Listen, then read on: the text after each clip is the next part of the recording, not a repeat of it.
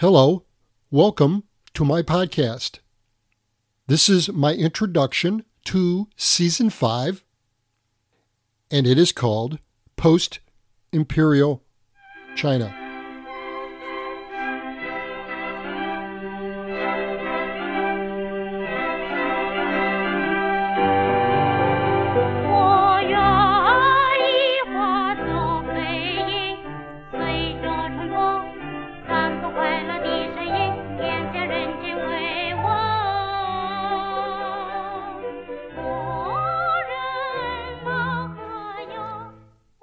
This series will cover the roughly 40 to 50 year period from the waning years of the Imperial Qing dynasty to the inauguration of Communist China and the resettlement of the Chinese nationalists on Taiwan. Roughly from the years 1900 to 1950. A fascinating but complicated era truly a microcosm of international events.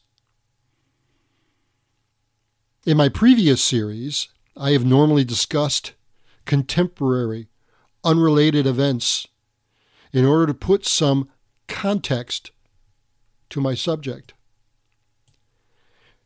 That is entirely unnecessary for this season.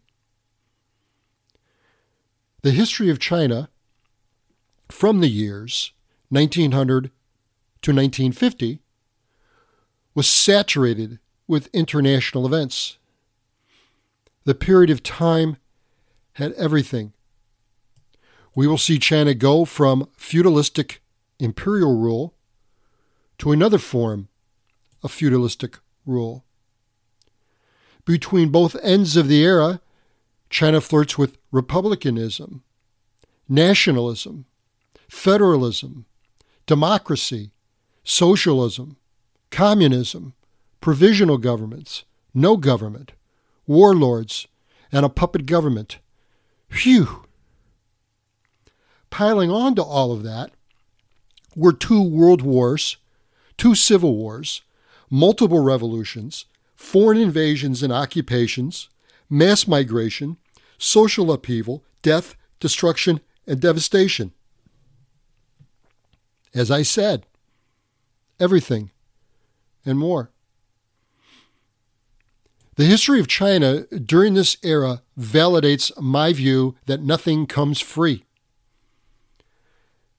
If China wished to discard over 2,000 years of feudalistic imperial rule and replace it with something materially different, was not going to happen without a price commensurate with the value. There is no free lunch. This podcast will also stitch together three of my previous podcast subjects the Qing Dynasty, the Japanese Meiji Restoration, and the Communist takeover of China.